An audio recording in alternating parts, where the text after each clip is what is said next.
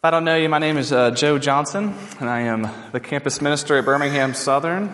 And my wife and family and I go to this church and love this church. And I can pull it down a little bit if I need to. I want to blow everyone away. And if I haven't met you, I'd love to meet you. So please introduce yourself to me afterward. We are going to be in Luke chapter 1 if you have your Bibles or your bulletins for today.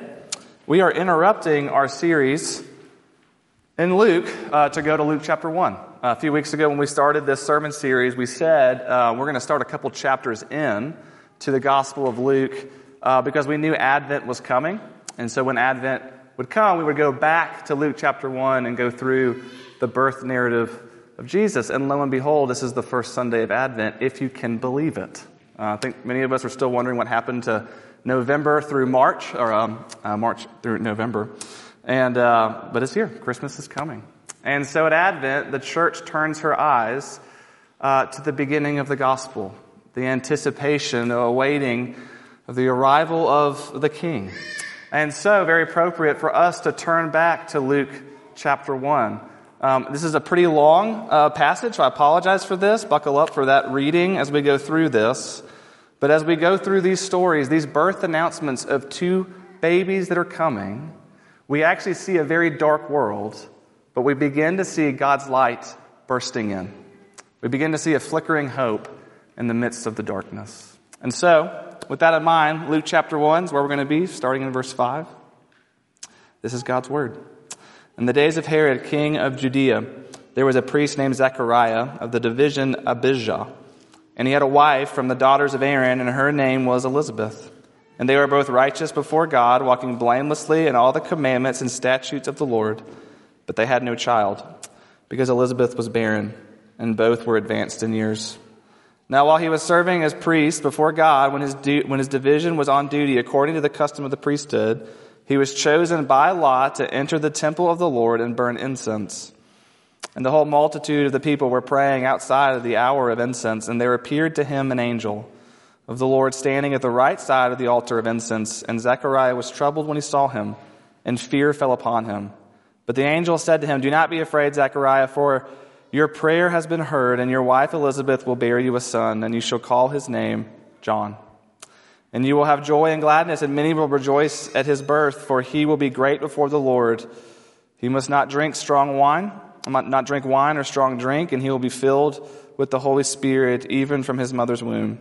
And he will turn many children of Israel to the Lord their God, and he will go before him in the spirit and power of Elijah, to turn the hearts of the fathers to the children and the disobedient to the wisdom of the just, to make ready for the Lord a people prepared." And Zechariah said to the angel, "How shall I know this? For I am an old man, and my wife is advanced in years." And the angel answered him, "I am Gabriel. I stand in the presence of God, and I was sent to speak to you and bring you this good news. And behold, you will be silent and unable to speak until the day that these things take place, because you did not believe my words, which will be fulfilled in their time." And the people were waiting for Zechariah, and they were wondering at his delay in the temple. And when he came out, he was unable to speak to them. And they realized that he had a vision in the temple, and he kept making signs to them and remained mute. And when his time of service was ended, he went to his home. After these days, his wife Elizabeth conceived, and for 5 months she kept herself hidden, saying, "Thus the Lord has done for me in the days when he looked on me, to take away my reproach among the people." In the 6th month, the angel Gabriel was sent from God to a city of Galilee named Nazareth, to a virgin betrothed to a man whose name was Joseph, of the house of David, and the virgin's name was Mary. And when he came to her, he said, "Greetings, O favored one, the Lord is with you." But Mary was greatly troubled at the saying and tried to discern what sort of greeting this might be. And the angel said to her, "Do not be afraid, Mary, for you have found favor with God. And behold, you will conceive in your womb and bear a son, and you shall call his name Jesus. And he will be great, and will be called the Son of the Most High. And the Lord God will give to him the throne of his father David, and he will reign over the house of Jacob forever, and of his kingdom there will be no end." And Mary said to the angel, "How will this be, since I am a virgin?" And the angel answered her, "The Holy Spirit will come upon you. The power of the Most High will overshadow you. Therefore, the child to be born will be called Holy, the Son of God. And behold, your relative Elizabeth in her old age has also conceived a son, and this is the 6th month with her who was called barren. For nothing will be impossible with God. And Mary said, Behold, I am the servant of the Lord. Let it be to me according to your word. And the angel departed from her. This is the word of the Lord. Thanks be to God. Let me pray one more time and ask for God's help. Father, this is your word and we're your people. And we pray, Lord, as we think about this and hear this, the good news of the light shining forth in the darkness, that we see Jesus, you, more clearly. We pray this in Jesus' name. Amen. My house growing up, we were very consistent in our Christmas decorations. We did not do big blow-up Santa Clauses. We didn't do colorful lights. We were less Christmas Vacation and more like Southern Puritans. We were very classy in our decorations, very simple. And the mainstay in the Johnson family home Christmas decorations were these little plastic candlesticks, electric plastic candlesticks. Many homes, I'm sure, have them. They were the thing that we decorated the house with. And so when that box came from the attic, that green box, I still remember it, and those lights came out, we knew Christmas was on its way. And so we'd pull out the candles, we'd replace the bulbs, plug them in, and we had one candle for each of the windows in the front of the house. And whenever we would leave the house, knowing we were coming back at night, we would have to turn off all the lights of the house, turn on those little candles, and we would leave. And so we would come back from whatever we were doing, whether it was like a practice or a game or just dinner. I can still remember that dark house. Like even the floodlights were off, just darkness. And those little candles in each window. We actually moved around a lot as a kid, and I can see every house we lived in. And the picture that I have in my mind of those houses was always those lights at Christmas. Just the complete darkness, complete stillness of the house, and those tiny flickering lights in each of the windows. As we walk through this passage, and really as we just enter into the season of Advent, that's sort of the picture that I want in all of our minds. The utter darkness and the flickering little light. Fleming Rutledge, in her book on Advent, which I highly recommend, actually says that it's that kind of picture that is what Advent is. Darkness, brokenness, sinfulness, and a flickering light. A tiny light of hope that bursts forth. So as we walk through this passage of two birth announcements, of John and Jesus who were coming, we begin to see that in a very dark world, in a cold world, in a silent world, God has not spoken to his people in hundreds of years. They are wondering what is going on. All of a sudden, a tiny light shines forth. And all of a sudden, God's people have hope. And so, two things as we walk through this passage this morning. I want to talk about God's presence in the darkness, that he's there, and his power over the darkness. His presence in the darkness, and his power over the darkness. So first, his presence in the darkness. So Gabriel's the angel who has a lot to do in Luke chapter 1.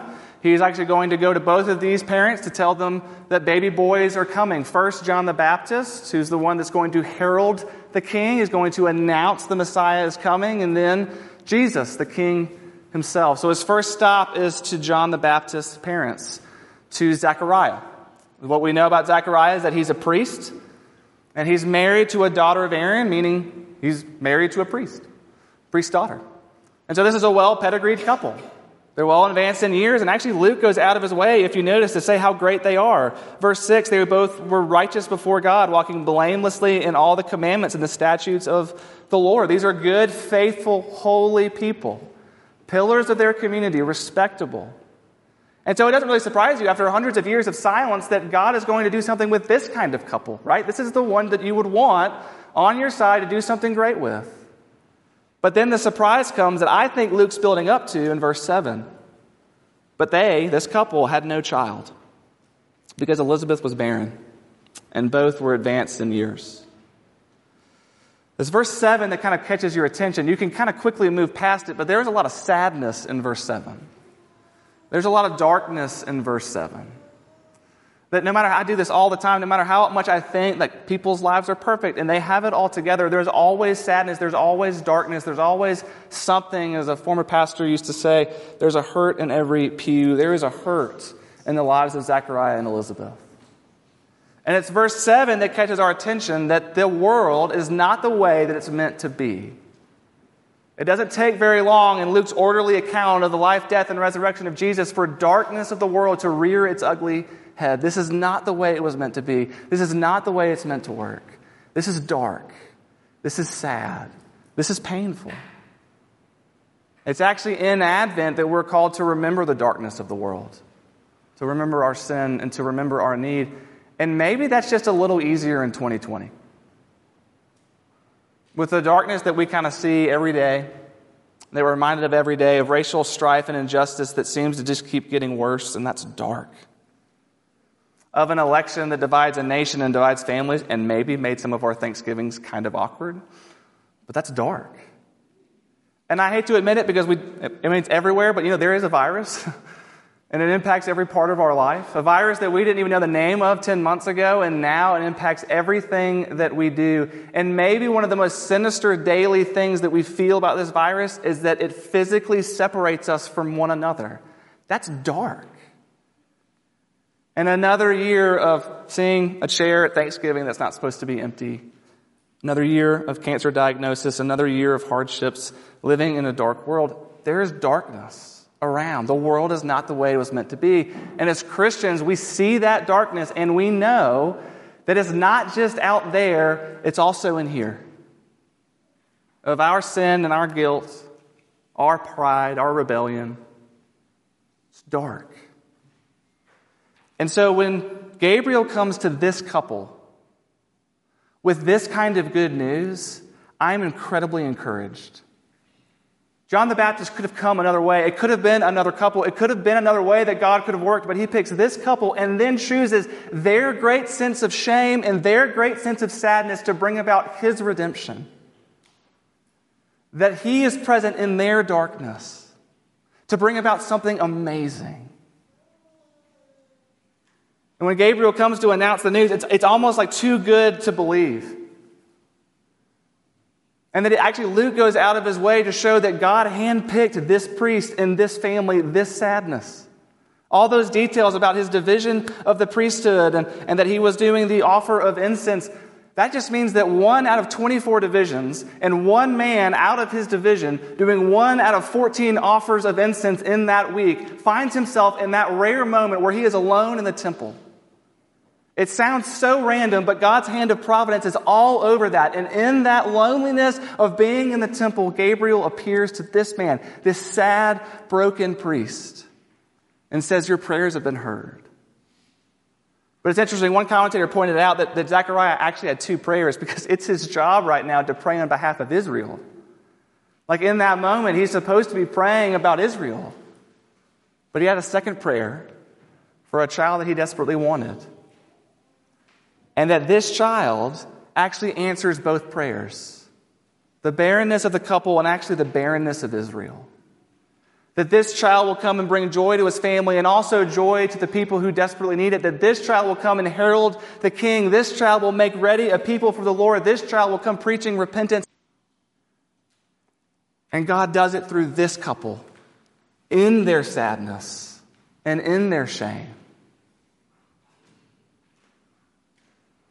Where do we need to hear that God is still at work in the darkness? What part of our life do we need to see that God has not left us there, hopeless, but he's actually still at work in it? Because Zechariah's reaction is exactly what I would do.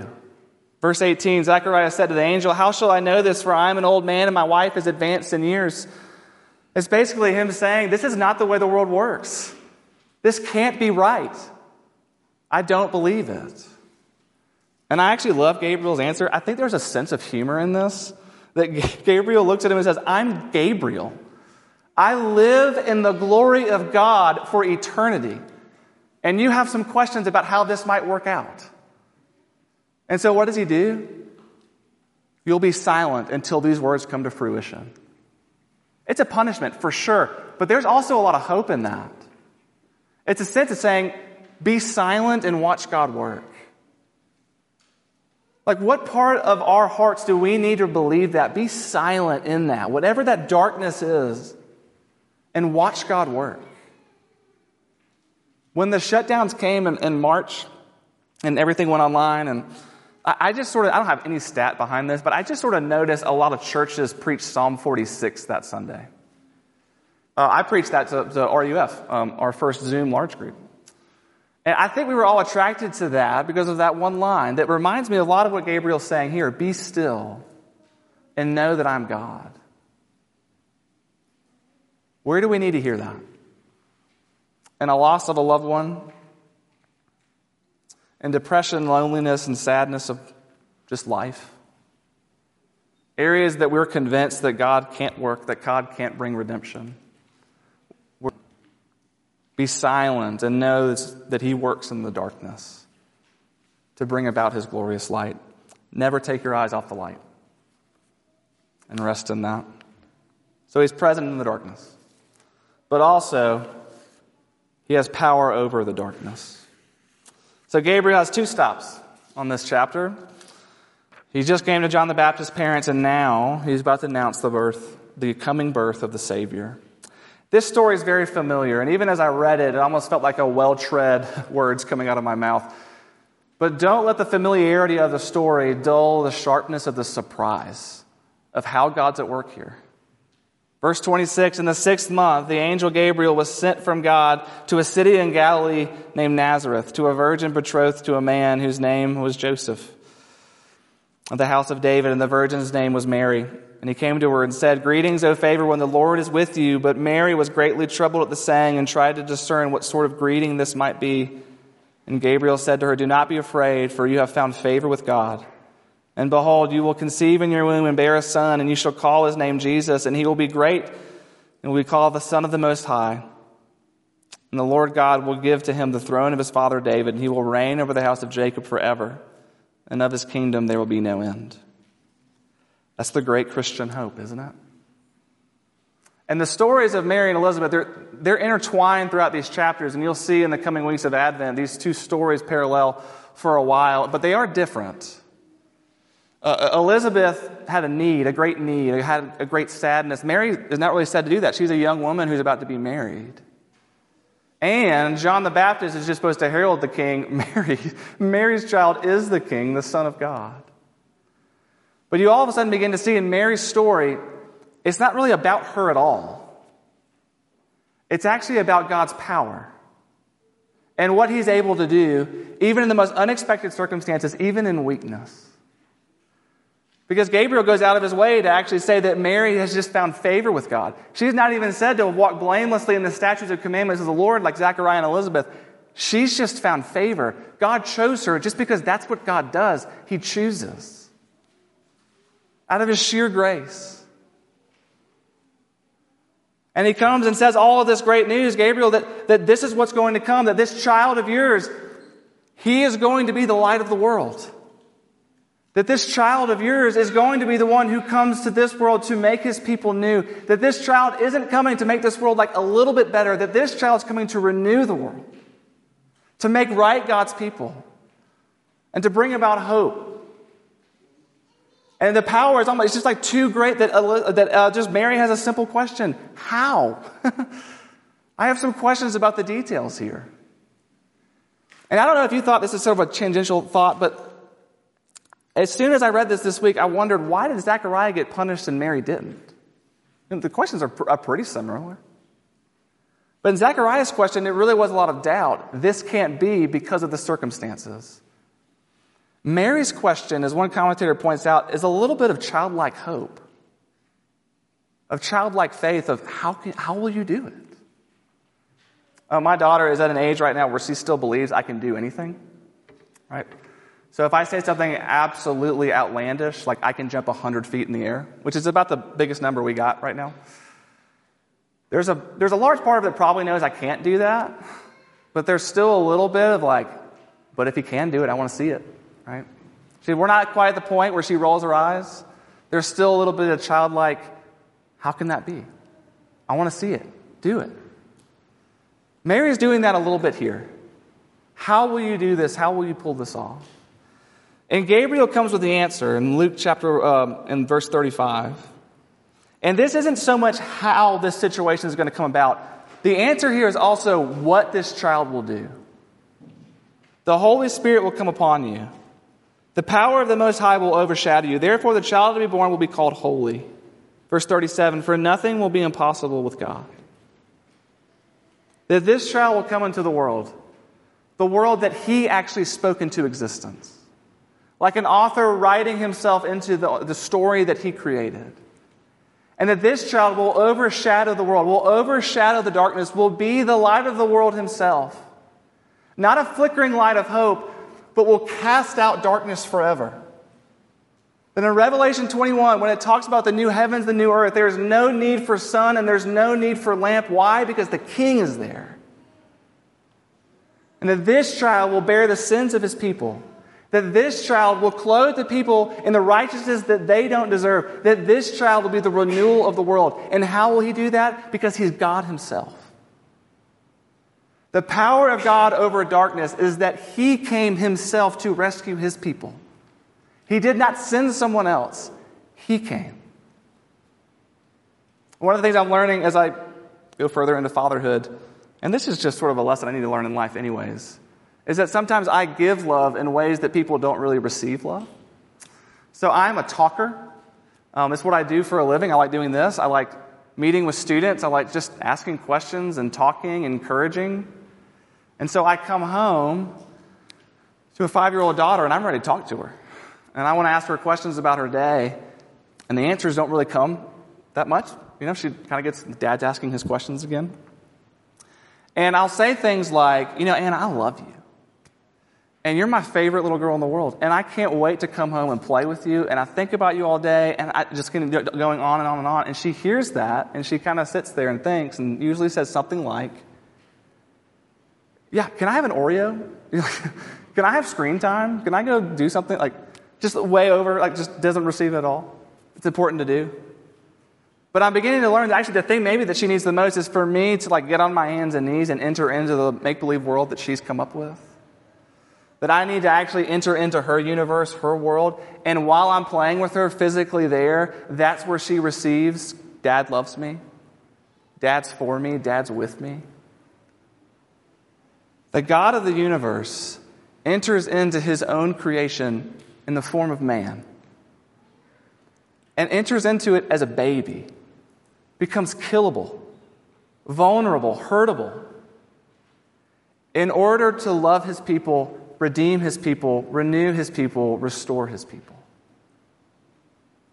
The Christmas story is actually not that he just came, but it's also that he's still present and that he's coming again to finish the job. The Christmas story is God's invitation of inviting us into his renewal of the world. And the Christmas story that we are preparing ourselves for in this Advent season is our story. And we're still awaiting the end where the King comes back. Let me pray. Father in heaven, thank you that you are not a God who's distant from his people. You are not a distant deity, but you are a God who is always with his people, dwelling amongst us, dwelling in us. And we pray, Lord, as we go through this season of darkness and light, as we prepare ourselves for the celebration of the arrival of a king, that we can be real about our own needs and our own doubts, but that we never take our eyes off that flickering light in a dark room. That one day, someday to come, all darkness will be overshadowed. And we, as renewed people in a renewed creation, will rest with you. Father, be with us. We pray this in Jesus' name. Amen.